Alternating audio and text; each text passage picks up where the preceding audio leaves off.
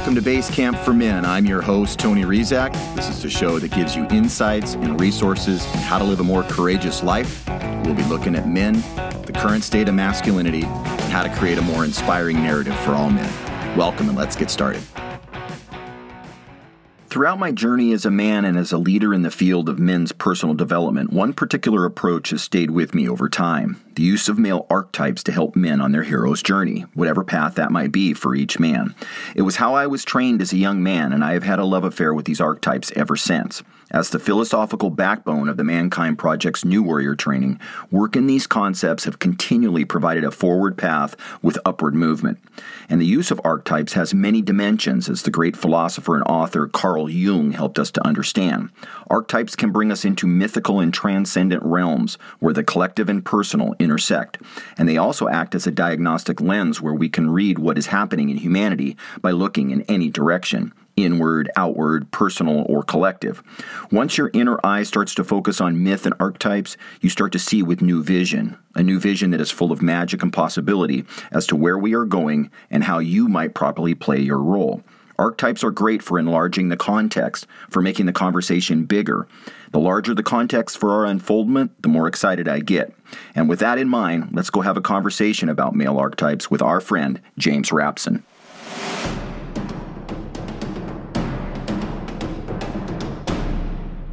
James Rapson has been an innovator in the field of personal and professional development for over 20 years. A former psychotherapist, his focus is now on training and coaching.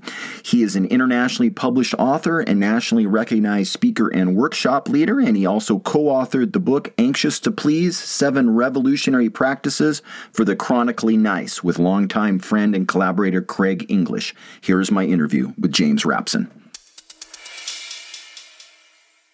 Okay, I am here with James Rapson, coach, friend of the show, uh, returning guest, James Rapson. James, welcome to Base Camp for Men. It's great to have you back on the show. Thanks, Tony. It's really great to talk to you again. Absolutely. Yeah, I was really excited rounding the corner uh, of the new year, and I was thinking of you. Uh, I wanted to do a show about male archetypes. I've done a number of them some solo, some I've had other men on. And I just thought it would be a great time to check in with you around this. So I sent you some questions and you were game. So I, I was super excited about it. Um, and, you know, people, therapists and others, I know you're not a Jungian therapist, nor am I. Uh, but for me, I just find archetypes to be a really useful way to frame men's personal development. And I think mm-hmm. I think Jung was one of the most important thinkers of the past hundred years. And it starts to get into Joseph Campbell and myth and hero's journey and stuff when you start to go that way. And I just I'm really attracted to all that. And I guess my first question to you is like what what would be the value of working with archetypes? Like how do you define them? What are they in your view? There's not really a right or wrong answer, but what what how are they useful i guess in men's personal development well i wonder if you have had the same experience as i have uh, with with men when you begin talking about archetypes or when they've been exposed to them they come talk to you um, if i were to put it into one word it would be resonance mm. uh, yeah. you know you know that they that uh, and even even if they don't know yet that they're talking about archetypes yeah uh, you know they they see they see something with whether it's it's a, a, a warrior archetype, a king archetype, a hero archetype, you know, uh, but they it resonates with something in them mm. where they and, and, maybe within the confines and the confidentiality of that room with you, it's almost like a confession at first. Yeah. Like uh, you know, they feel like I, I don't, I'd be embarrassed to tell my wife or my friend this, but I kind of resonate with that, you totally. know, and, and, it, and quite often it's aspirational, mm-hmm. you know, mm-hmm. they like, I want to become that. I want to develop that in myself. I don't know, did you relate to that? Absolutely. Absolutely. I remember when I first got in contact with the archetypes, it took a lot for me to realize, geez, I've got really flabby warrior energy. Because I'm around men that have really clear boundaries that have no problem saying no to requests and all these different things. And it was like whoa i've i would never say i've got weak or warrior energy to any friend but it mm-hmm. became evident wow i've got some work to do. I got some work to do to reclaim that part of me because i see the gifts that it's bringing this man and i want a little bit of that you know what i mean? So or i might need that in the in the coming chapters of my hero's journey so yeah. Yes. Yeah. It, no exactly and so um we see it we see it in others and and some sometimes i guess i would say particularly what we might see on the silver screen mm. uh, it, with with regard to uh, especially warrior is um, not necessarily the best example right, uh, right. quite often of of warrior and yet it it appeals to something within men. Right. And uh, they at the same time they don't necessarily have the best cultural examples many men don't have. So oh, yeah. it sounds like when you talk about looking at uh, men around you showing as you put it the gifts of good boundaries yeah. and and then resonate and uh, at some level going kind of going that's good warrior energy. I need more of that. You know good yeah. on you to recognize that and to say that's something that i need to uh, develop in myself uh, and going and going from there. That's that's a that's a terrific growth process. Well and, and you're you're talking about hollywood you know uh you're you see a lot of this you know john wick you know just blasting through. It's just like that's not really and i think to your point men they, they it appeals to them because there's a lot of assertion of power yes. but but it's such a shadow it's not really clean energy at the point where you're killing everybody to get back at you know this cabal that you know killed your wife and your dog you know it's like it's it's not scaled and it's not it doesn't have real life application you're not going to do that but what what are the real gifts of that archetype that aren't overblown by this Hollywood blockbuster?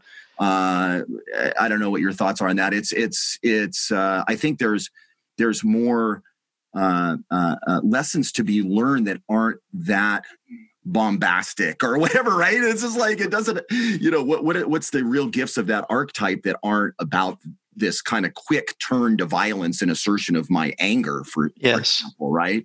Yeah. Yeah. Yeah.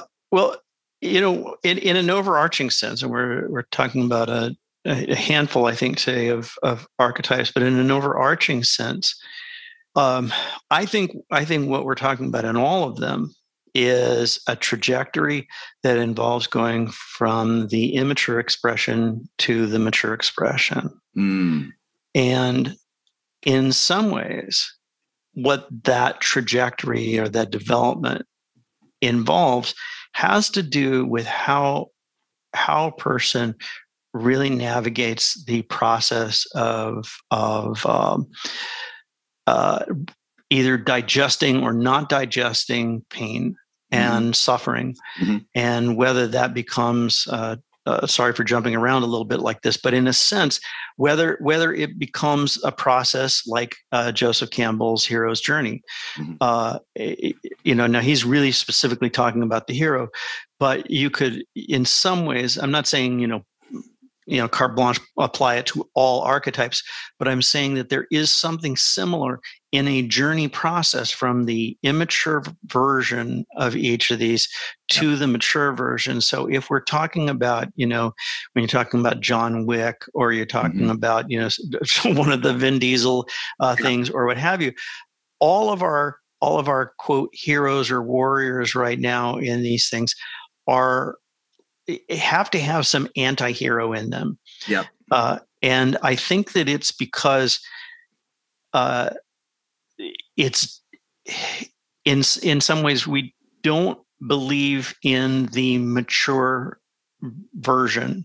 Right. Uh, Hollywood doesn't think that there is a truly mature version of of the hero or the warrior I, I shouldn't mm-hmm. say it doesn't. I mean, there are there are modern examples. Mm-hmm. Uh, you know, the, the the one that everybody knows is is Aragorn uh, in uh, yeah. Lord of the Rings. Yeah. Uh, but there are others um, that you can that you can point to. But it's you know the what's what's really noteworthy about these these less mature versions is they are um, they are cathecting the accomplished hero, but those heroes, what's noteworthy is those heroes don't really undergo a true transformation. Mm-hmm. Uh, I mean, there is John Wick. You know, he he loses his wife and his dog, and you know he right, and supposedly that's his transformation, but he's not really transformed by that. He just gets real mad. Yeah, yeah. You know, and he closes up as totally. opposed to opening up. Yeah. So yeah, it tap it taps into that kind of shadow of like I'm going to get back all the people that wronged me. So it's it's he's operating out of a wound but it's not Correct. from a spiritual realization that you know w- who do I really need to forgive here? You know, he said that's right. It would make that's, for a boring movie if he sat on a cushion and realized, oh, you know, there's a lot of projection going on here. But, right, that's that's right. Yeah, yeah. John Wick Five. Yeah, yeah, yeah, yeah. He the insight. Yeah, he's he's he sits on a zabuton for two hours and then people boo the screen. But yeah, right. um, um, but you know, I thought it would be useful to go through because in the in men's work, uh, the way that I was trained and brought up, and the way that I coach actually too, is I we work with uh, five archetypes. We're gonna we're gonna talk about four of them today, which is warrior, king, lover, magician. And I thought it would just be interesting to say, you know, to to to sort of unpack like what are you seeing in the collective, uh, you know, on the on the macro level you know how do you know if men are are are, are strong and clear in that archetype or how you know uh, are they maybe not strong? Maybe they're showing a lot of shadow tendencies. And if there's any personal um, uh, uh, stuff for you and, and I, we can unpack that. Because I have things to say. I I happen to be um, pretty strong and clear in both warrior and magician, and my edge is really in lover and king. And I believe collectively there's a lot of work to be done in the king, which I'll speak about, and I'll save that one for last. Um, but I thought it would be just good to look at each one. So starting, we've kind of already started to unpack warrior, but I guess I wanted to ask you, like, uh, how do you know if a man is really clear in his warrior energy? Uh, uh, we've talked about the collective and how Hollywood kind of pumps this this you know immature version of the warrior for everybody to see and say this is this is warrior energy, but it's not. What is a mature version of warrior? And when you meet a man that maybe needs work or needs to be stronger in that archetype, what kind of behaviors? What do you see in the man? And I'll, I'll share a bit once I once I get your input. Good. Yeah. Uh, well, um, last time I was with you, we mm-hmm. we talked about my book, and uh, I the book involves uh, seven practices, and the third practice is warrior practice, and I think it I think it actually applies here.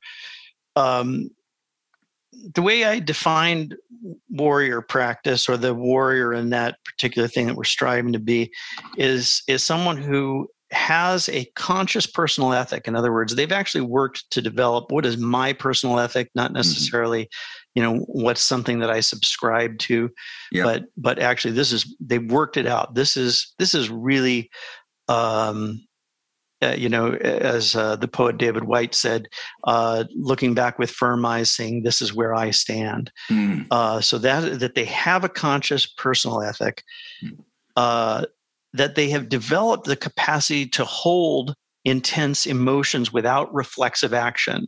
in other ah, words, I can yep. feel something. I can. I'm, I'm sorry. Did I cut you? Off? No, you're good. Yeah. Okay. Uh, that that I can feel something powerful without having to act, mm-hmm. and that when the time is time comes to act, that I am able to act and to recognize that moment and to act. So in uh, in in that book, I, that's how I define uh, the warrior, and that's not to say that's the you know the ultimate no, no. definition, I, but that's kind of how I think about it. That, that's great. I love that you're that you flesh it out in a way because that's the thing about archetypal work too is it's it's different the micro for the personal level and your views are always going to be different how you see it the lens is going to be a little different um and i love it actually. I love what you what you said in your book about warrior practice. I you know one of the ways that i kind of see it in the collective the shadow of it um not just what the hollywood thing that we talked about where men might be quick to go to violence or anger rather than contain it at, to your point like to build a capacity for strong emotion and not reflexively lash out at your loved ones or the world. Um, but i see where I see a flabby warrior collectively is all the men I know who are good men. Mm-hmm. They are so hypnotized by things like fantasy football. Mm. Um, and to me, that speaks of a weak warrior energy because the warrior puts first things first. You can't have warriors defending the kingdom who are talking about uh, you know whether Brett Favre was a better quarterback than than Aaron Rodgers for two hours. That's not what the Warrior does. The Warrior is like like we're putting that aside, and it's not to say you can't have diversions, but I see way too much. Uh, uh, sports talk, just stuff that doesn't really matter. I mean, things are really heightened right now in the world and inside of men. And i think and it's not from a judging point of view because i i did that stuff. I was a sports aholic for decades and i did fa- things like fantasy football. Mm-hmm. but it, it it didn't pass the warrior test within myself. In other words when i asked is this really important? Is this really something that you want to spend your time on? The honest answer from the the quadrant of the warrior was no. This does not matter at all so why don't you set it aside? And that doesn't mean you know i'm condemning you know the immature expression of like let me just screw around on the internet or screw around in sports and take up hours and hours of my time. If somebody wants to spend time with that i just uh, it, it it is it would sort of shirk my responsibility to say to not point it out that look that's not really strong warrior energy. That, yeah i don't hear it as condemnation. I hear it um, actually as a, a, a mature a mature warrior yeah. uh, and you know uh, actually saying where is you know where are you investing your energy? Yeah. And because there's a limited amount. Yeah. And um uh there one of the things that uh, as I was as I was thinking about and and kind of uh, jotting notes down in anticipation of our talk today, I thought back to something that uh, I had learned many years ago. With some somebody else that I was uh, reading, and he had said something really compelling to me that. Um, he was talking about the sadism and masochism in each of us, you know, mm-hmm. not capital S, capital M, but small s, small m that each of us have. Mm-hmm. And he said that that um, as we grow, as we develop, uh, that the what we can do, it's not inevitable, but the sadism under the aegis of love can grow into discipline and the masochism in each of us can grow into compassion mm. and what what we we actually really really need instead of running away from our own sadism, running away from our own masochism, it's not that we need to bury those things. It's actually that we need to sponsor them. Mm. We need to sponsor them into, into a more mature form. So hmm. when you're talking about uh, having that willingness, whether it's in uh, an individual setting, a group setting, professional coaching, what have you, uh, but doing, and I do the same thing, Tony, of knowing the right moment to probably figuratively, but grab another guy by the, the mm-hmm. lapel mm-hmm. and and say, "Listen, man, you, you're you're wasting yeah. some of the energy that really needs to go into being this warrior or yeah.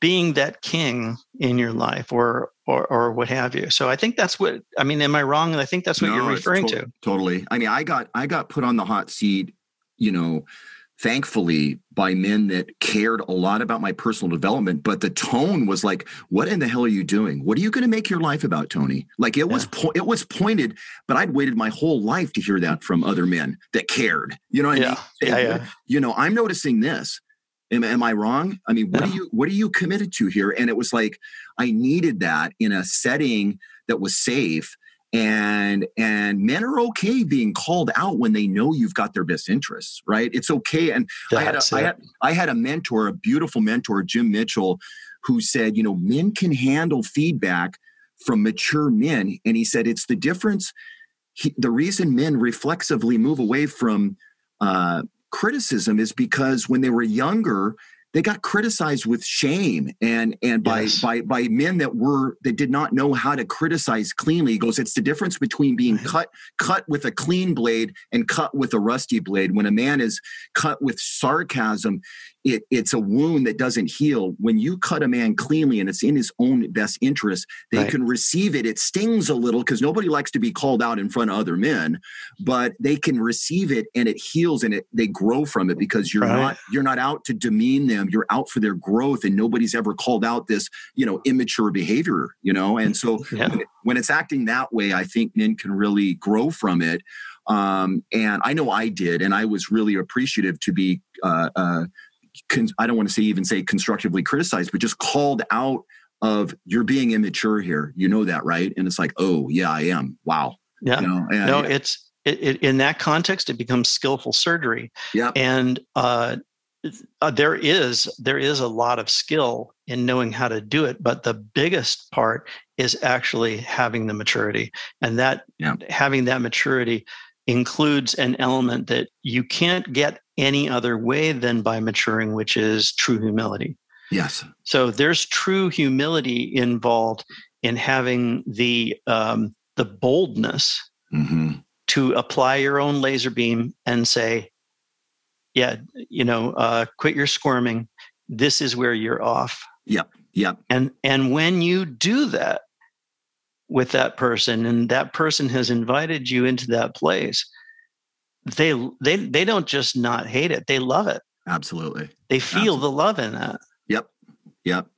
How about how about uh how about the archetypal lover? What do you what do you see in regards to men there? Are they are we what's our edge collectively? Uh where are we expressing that archetype? Where are we not? Yeah.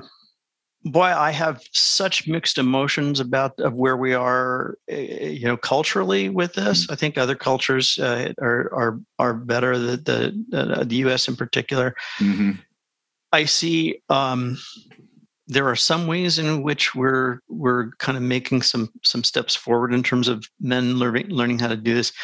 But my goodness, there's um, I would say I, I saw a term just the other day that I really liked. Um, uh, see if you even know what I, I mean in this term.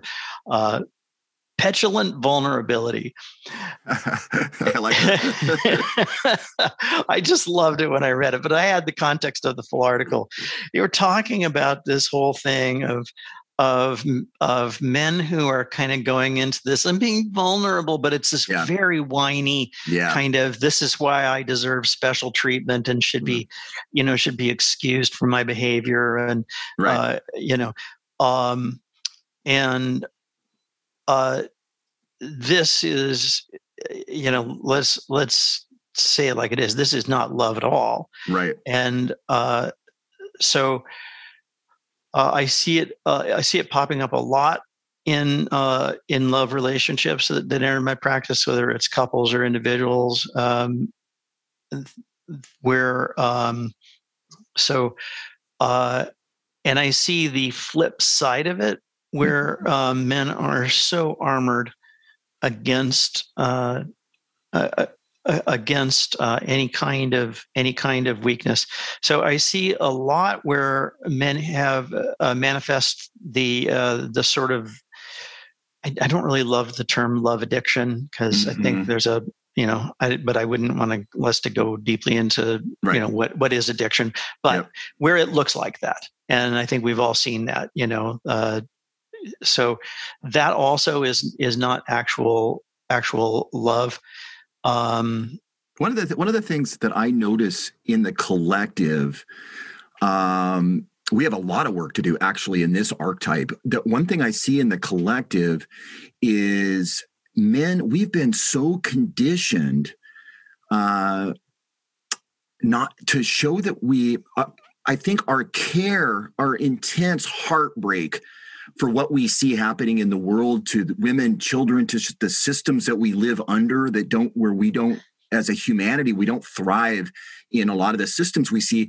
And I think it's so heartbreaking that men don't even want to get over there in how much they care about what's going on. So I see yeah. a lot of armor including myself like i have to check myself like i deeply deeply care about our tribe i deeply yes. care about our collective heroes journey and what is emerging in humanity and i always have to make sure i'm wearing my heart on my sleeve to model it because my tendency and my training is to not show that part because it feels so vulnerable and it and it has you know we've been heartbroken and um, to own that and the other thing i notice on a personal level is just how much I don't want to show my joy.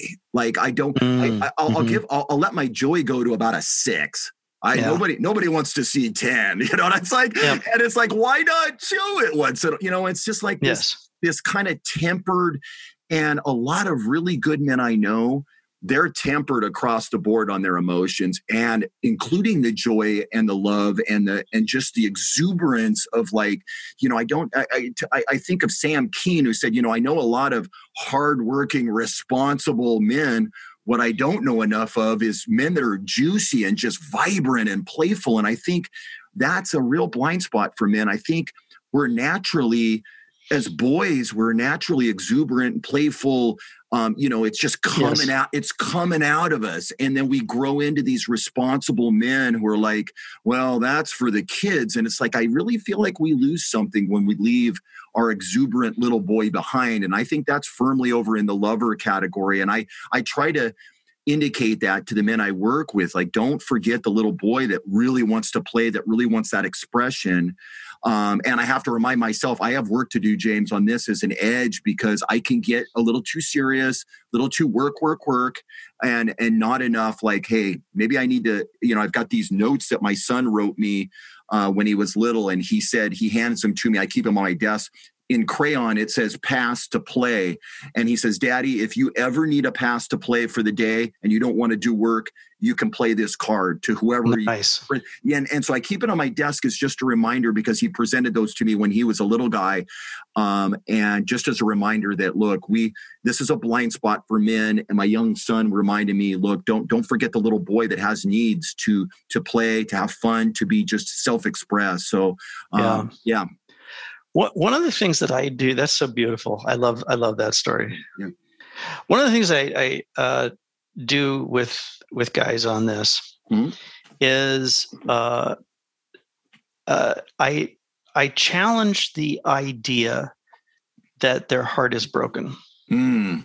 Um, that I and there's there's so many things that I'm remembering as we're talking today about yeah. why I uh, why I do coaching instead of therapy. Mm-hmm. Like I, am a huge fan of uh, psychotherapy, so I'm in no way saying anything uh, bad about that. I love yep. doing it for 20 years, but uh, I can do so many things as a coach now that I couldn't do sure. Uh, as a as a therapist. One of them was like what we were talking about before, like you know, like kind of getting in a guy's face and saying, "What the hell are you doing?" Yeah, you know, yeah. Uh, you know. So, and this is another one, and and and like I can kind of be a little, you know, when a guy is sitting, you know, being being kind of knock-kneed and saying, "Well, I can't help it," you know, my heart is broken because she's, you know, I say, "Your heart's not broken." Yeah, yeah, yeah. And they'll look at me, and the tears will go away, and and I say, "Your heart's not broken. It hurts." Yeah, that's different. Yeah, it's tender. Yeah, it hurts. There's nothing wrong, by the way, with you crying. Right. I don't mind that. That's that's fine. But you're fine. Your heart is is like literally your heart is one of the most powerful muscles in your body. Mm-hmm. So is your emotional heart. Yeah. It can take a beating. Yeah. And and to to start challenging them to begin to to look at it differently.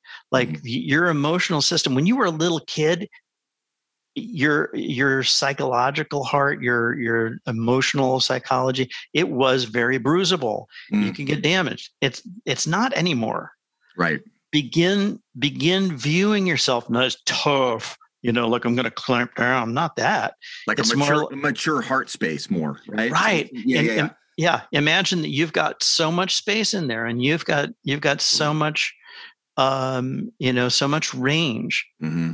you know and, uh, you know, I'm fully aware, having been more than 30 years in the biz of psychology, I'm fully mm-hmm. aware that people have psychological injuries they're still working on and everything like that. But to tease apart and and kind of help them to reimagine themselves having more emotional more emotional range and things aren't going to break mm-hmm. and like okay well what if in my awkward early steps i'm giddy and then people look at me like i'm weirdo you know what you're going to be okay yeah totally you know maybe you start figuring out who in your world you can be like that and who who can handle it or maybe right. you start retraining them to expect you to be giddy sometimes yep yep Makes That's sense. good. That's really good. I like that a lot, actually.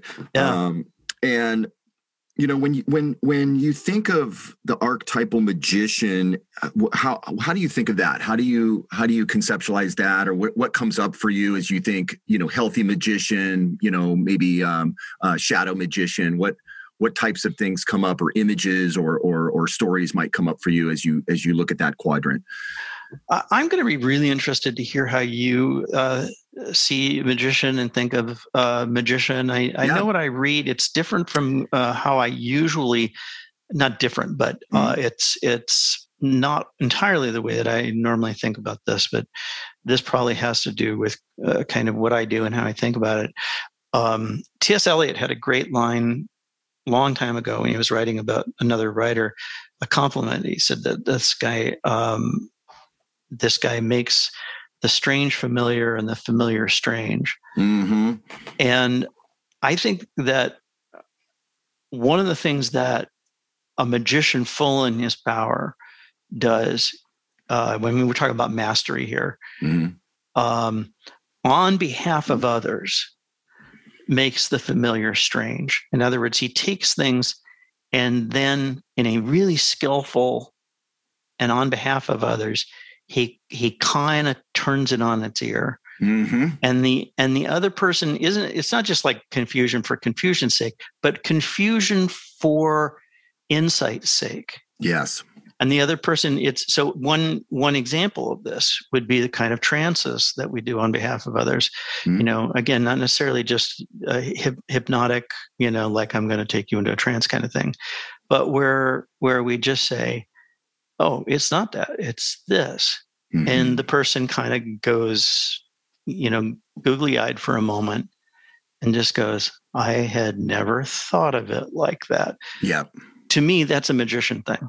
I, I think I love that definition. And it's, I've never heard it quite put that way, but it totally captures for me what it is. I think of it as the, as the archetype of transformation and the transformation can can look a lot of different ways. It's it's mm. mystics for sure um, thrive over here because they're working with the divine, however you conceive the divine. A lot of times there's a, you know, when I work with my spiritual mm-hmm. teacher, I'm like, he's not only conveying eternal truths, he's reminding me of it, like to your point, he's changing the narrative that I have of what's going on, all, you know, almost magically. Like I'm like, wow, of course of course I know that. Like, wow, I don't think yes. I ever everybody anybody ever quite said it that way or I ever thought it that way, but he's he's having me contact the divine directly um, it, with the, these these techniques that are very subtle. I'm, it's it's it's it's reminding me of something eternal in myself, uh, the soul's journey or the spiritual path, um, spiritual enlightenment, all these different things. But it's also the quadrant of anybody that works with poetry, uh, music, um, all these different all the arts that remind us of transcendence. Um, and so, uh, and then like on a lower scale, I don't want to say it's less than but like you see it in technology so a lot of the young yes. guys they, they, there's a magic to technology certainly.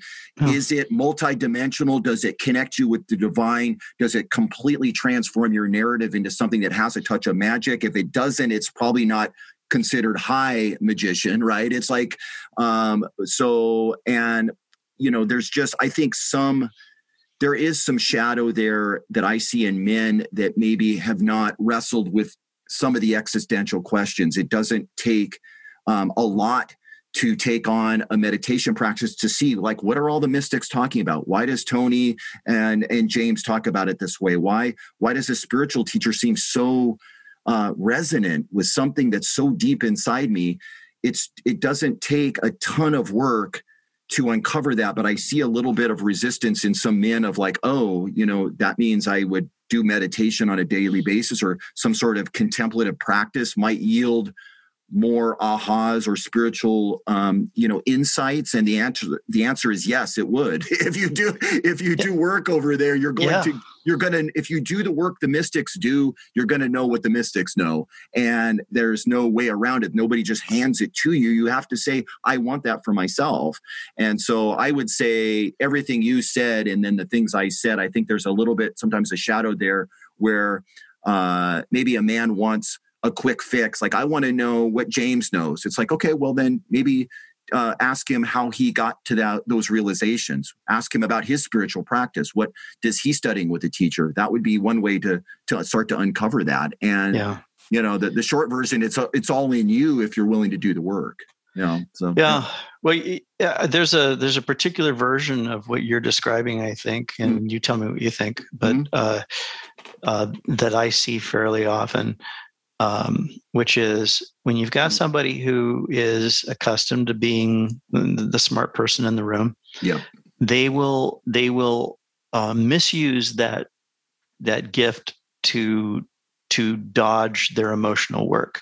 Yeah, and they will uh, they will use a little trick to disrupt things or to you know kind of uh, toss a distracting bone you know a different mm-hmm. direction. Mm-hmm. Uh, and that is a that is a magician kind of of trick or energy yeah but it's it's misusing it not even on behalf of themselves much less anyone else. Right right. Yeah uh, and, i see that a lot actually.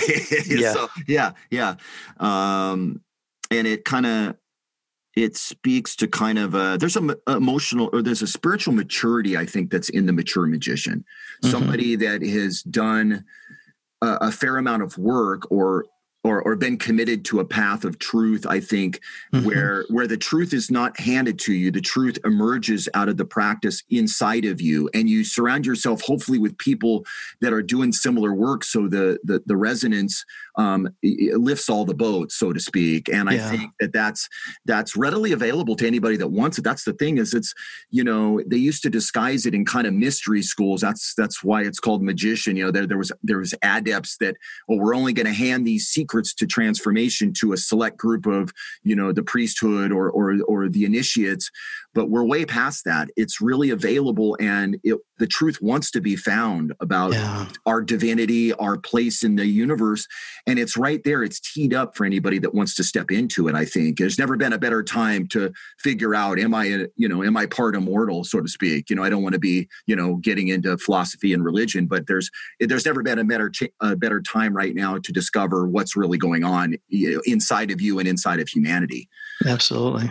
So um, the the last one I wanted to t- I saved it for last, and I have a small story to tell. So uh, about the archetypal king, and um, for years, for for 15 years, I led men's groups uh, where we did rounds of uh, you know lover, magician, warrior, and king, and you know, we were handed processes that we did, and we developed certainly a lot of different processes and ways of expressing those four archetypes. But there was a funny thing there would be lots of work and lots of expression in three of them the lover, the warrior, and the magician. There was just countless creativity, a lot of different ways that men would go into these. And we would get to king, and it would be anemic. Like we couldn't figure out what is mm. what is the the proper expression of a mature yeah. king and i had i had great men in there i had men that were my mentors mm. um, and it stayed with me it was just kind of this incomplete you know we would do stuff around gratitude and stuff around you know legacy and stuff but it it it never felt like we were quite capturing it and it existed as kind of an incomplete for, with me for a lot a lot of years where i was like why is that not manifesting in these wisdom councils that I'm a part of? Why does this seem to be kind of elusive? And I'm seeing it right now that this is the edge. I think I think men are doing work in in the in all three of the other archetypes and I think there's a call right now to claim the archetypal king and I think there's a shadow there and I want to explain it a little bit and then hand it mm-hmm. to you in that we have you know the, the two shadows of the king are the tyrant and the weakling mm-hmm. and i think that we have been living under the shadow of a king that's not really ours in other words the the tyrannical forces that have been running things uh, you know you can make a really healthy case there's a, there's a lot of sociopaths that make decisions on behalf of humanity. In other words they really yes. don't have they really don't have feeling for you and i. They're not really acting on our best behalf. And as we the people the men we've taken the other shadow. We've been the weakling and it's we have said well we're not really running things. That's henry kissinger or that's bill gates or tony fauci or you know putin who name name your tyrant. Um, we don't decide things. And so there's been this kind of victim weakling collective that we've all sort of been underneath. And so when I get together in good men's groups, when we go to claim Healthy King, we don't really know what it is. We yes. don't have access because we're so used to like, and I hear a couple different things. I hear men go, well, isn't the king, isn't that the power? You know, I want to have power and tell everybody what to do. I go, no, that's not what it is. That's that's a shadow of the king. That's the tyrant. We're not, that's not what we're trying to reclaim. And I started to touch on something here with sovereignty because uh, the, the, the king is another name for it is the sovereign same for queen it's sovereign are we reclaiming our sovereignty and it seems to me there is a lot of work to be done here um, and I'm trying to do it in my own way. Uh, am I sovereign? Am I am I am I wearing a mask all over? I'm not. I don't want to get all into COVID necessarily, but I see a lot of men giving up their sovereignty right now, saying, "Well, I have to do this." It's like, do you have to do that? Is that are you acting as a sovereign being, or are you following things that aren't laws because it's you know are you virtue signaling? You know, there's all these different things, and I'm seeing a lot of room for us to sort of reclaim what has been dormant or what I've never seen in my lifetime, which is a healthy expression of a collective king that is part of our awakening, not part of any sort of lineage that we don't have a lineage in, that I can see. This is really reclaiming the edge of men, what are we going to do? What is best for humanity? Can we have those conversations? I would take just about any 10 men or women that care about humanity to make decisions over the people that make decisions right now. Because i know that we would move things in a good way way quicker than what we have now which is this bureaucracy to protect you know people that don't really have it's not to point fingers but i i don't i don't think sociopaths should be calling the shots right now and it's going to take a healthy sovereign to start to figure it out. And I, I, know that's a lot to unpack on you, but I just thought maybe you could grab a, a couple of those pieces and start to unfold that a little bit. It, it's an ongoing conversation, and I'm trying to figure it out along with everybody else in the moment because it's very dynamic. Yeah. Well, no, thank you for all of that. That's it's uh, really, really wonderful for you to kind of pull together you know that that combination of your, your, personal thoughts and your the advantage of all of your um, uh, you know your your collected insight and professional uh, observations and all of that uh, makes a tremendous amount of sense.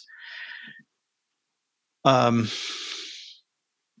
which on ramp do you want to take there? Yeah no that's it. That's that's exactly exactly. I mean you know um the the the political side is something you know i probably i probably would would step away from it anyway yeah. uh in in this in this context you know the podcast uh thing. But the the main thing is that um we don't how do i want to say this? We we don't have an apparent solution to it I know. And one of the one of the bravest things I think we can do is to admit something like that. Mm-hmm. You know, um, you know, in the context of uh, sort of uh, you start where you are, uh, and and that is way different than saying there's no hope or saying there's you know uh, we have no chance, give up or anything. That that is, right. you know, in in me anyway. That is like completely different from that. Yeah. That's just saying this is where we are.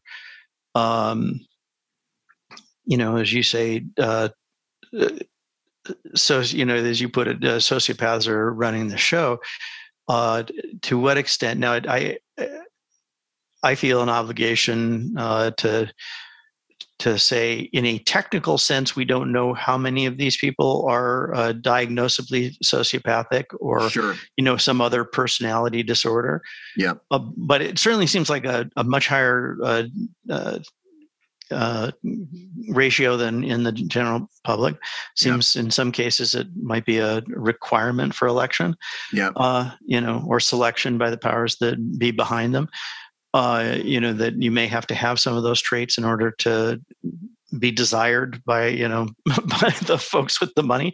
Yeah. Um, but there's also something that when you when you get any kind of organization um, that gets above a hundred people or so um, the organization itself is going to take on somewhat sociopathic, or as I like to say, reptilian mm-hmm. uh, features. Mm-hmm.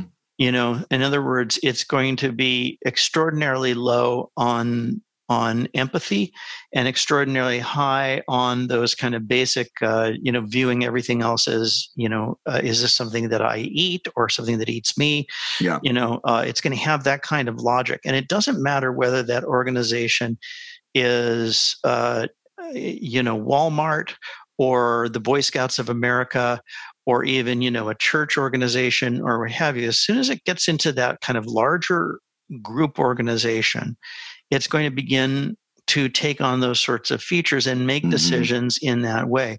Mm-hmm. And uh, we have these enormous, enormous, enormous uh, political organizations that that uh, operate operate that way. Mm-hmm, so, mm-hmm.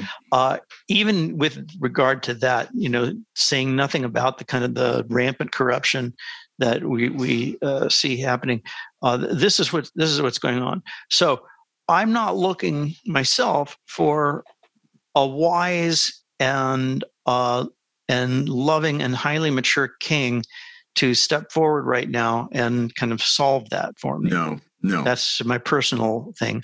No. However, that said, um, I want to look first to myself mm-hmm.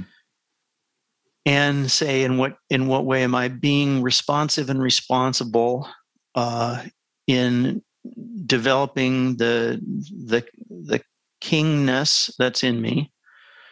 Um, I am a father. I'm a grandfather, and uh, king energy is very much in those roles. Yes. There is another circle, a, a sort of a loose community that's around me, and I have king-like responsibilities mm-hmm. in in that. And I always want to look for where are the where are the the places of of mirroring and reflection that I get about um, because uh, I can't always rely on my own, uh, you know, um, my own mirroring of myself. So where do mm. I where do I get good feedback about how I'm doing in in those respects? So I look I, I look at that. I love where that. do I, I yeah, sorry, I, go ahead. I, I love that because it, it, it one of the things that is that is that shows itself or manifests with healthy sovereign or king energy is mm-hmm. this kind of your values get carried over through the generations right mm-hmm. you you understand that what's what i'm leaving is my my what my heart cared about what this kind of uh, resonance of the things you know that that i love nature that i love people that that is what gets carried into future generations i, I think also uh, what you were saying earlier about you know there's a lot of stuff right now you see it in certain circles and tribes around uh, the deep state and all that stuff mm-hmm. the sociopaths it's th- to identify it as enough i don't think and I've been down a ton of rabbit holes, but it, there isn't. Eh, eh, ultimately, you have to like set that aside and say, yes, of course, there's that going on, but you can't get stuck over there, right? Because I think, uh, to your point earlier, uh, there isn't a king coming to save us. It's that we are raising I think the vibration or the consciousness level of humanity is starting is moving up day by day. I think we're we're we're we're realizing our unity. More and more people are starting to realize they're they're finding the higher ground, and the structures that we build will be built out of that consciousness. So, in, in other words, like you said, I I don't see a a solution today but as consciousness evolves, I think the solutions will come out of our collective, uh, uh, you know, intention, prayers, brainstorming, creative activity, you know, divine intervention, all the things that are at our disposal as we continue to evolve as a species. I think those that's what the king, the archetypal king, asserts itself through our collective awakening. And so we don't have to have the answers. We just have to have the right intention and not get down where we're blaming others or we're going down these things where we're, you know, we're we're all in shadow. We're projecting all of our, you know, all the stuff we project onto people that have power.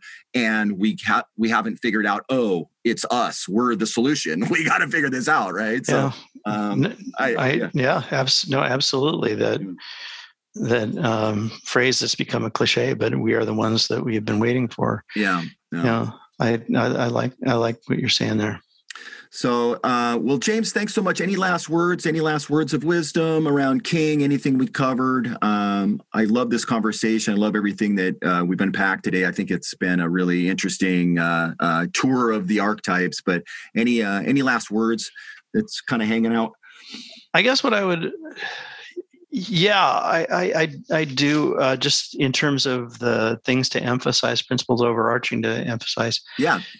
Um, in looking at this, I would say, uh, you know, each of these archetypes, in some ways, you could look in the same way you would look at a tool. So you look at the mm-hmm. the advanced form of uh, of a king or a magician or the lover or the um, uh, you know, uh, any one of them mm-hmm.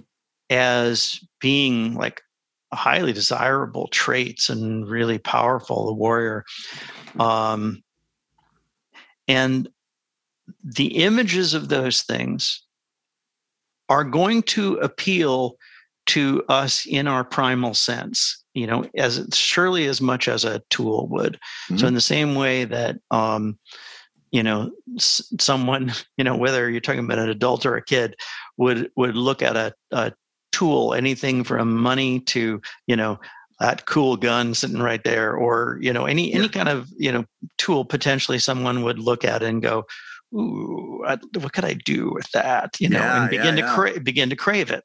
So we shouldn't be alarmed nor should we deny if possible that those things appeal to us. Mm-hmm. Instead, what we what we should begin to understand as quickly as possible is that that craving exists in us and we are going to have to temper it. Mm. So in the in the same way that that that that craving of the development of that is an energy within us and we want to ride that in the development of that the development of the lover the development of the warrior or the magician or the king we also are going to need to use the development of our maturity and uh, the development of true humility in uh, in the tempering of that, mm. so so that it becomes this this uh, full full manifestation. So if we begin, if if we're wondering, okay, where am I in my development? One of the things that you see is is the true fruit coming out of this not only on behalf of myself but on behalf of others. Yeah is that is it is it not just in my behavior but also in my heart? Yep. And uh, that that gives you a good uh, clue as to kind of where you are with that okay that was my final thought that's great. I love it. Thank you so much for that. And James, thanks again for coming on and sharing your insight and your wisdom. It's always great to be in a conversation with you. Uh, we'll have to do this again as we unpack 2022 and see what arises. I think uh, I think we'll be doing something later this year. I'm sure as as events fold unfold and we maybe come across things that we really want to chat about. But I really appreciate your friendship and I appreciate you coming on the show and sharing today. Oh, likewise, Tony. It's always a joy to to talk with you about this stuff. I love what you're doing. Thank you, brother. I hope you enjoyed that conversation as much as I did. If working with male archetypes is interesting to you, I happen to emphasize this approach in my coaching practice. I currently have a life renewal program for men that helps you work with these archetypes plus the archetypal hero. I love working with this as a framework, and I can certainly help you create them as powerful tools for whatever transition or challenge you are facing. If you're interested and want to get started, or you're just curious as to what these sessions would be like, I offer the first session for free, no strings attached. It's a good way for you to see how you might benefit and if working with me is in alignment with you and where you want to go as a man. If you find value in our show and wish to show us some love, we are now making that very easy to do. You simply go to www.basecampformen.com and click on Donate Support Basecamp. You'll find an easy way to make either monthly donations for as little as $5 a month, or you can donate just once. We love the monthly donation and hope to build this up over the coming months, but any show of support is greatly appreciated, honestly. Thank you for your support and for helping to keep Basecamp as a resource on your hero's journey. That's our show for today. Thank you for listening. Men, good luck in all your endeavors and good luck on your hero's journey. This is Tony Rizak, and you're listening to Base Camp for Men.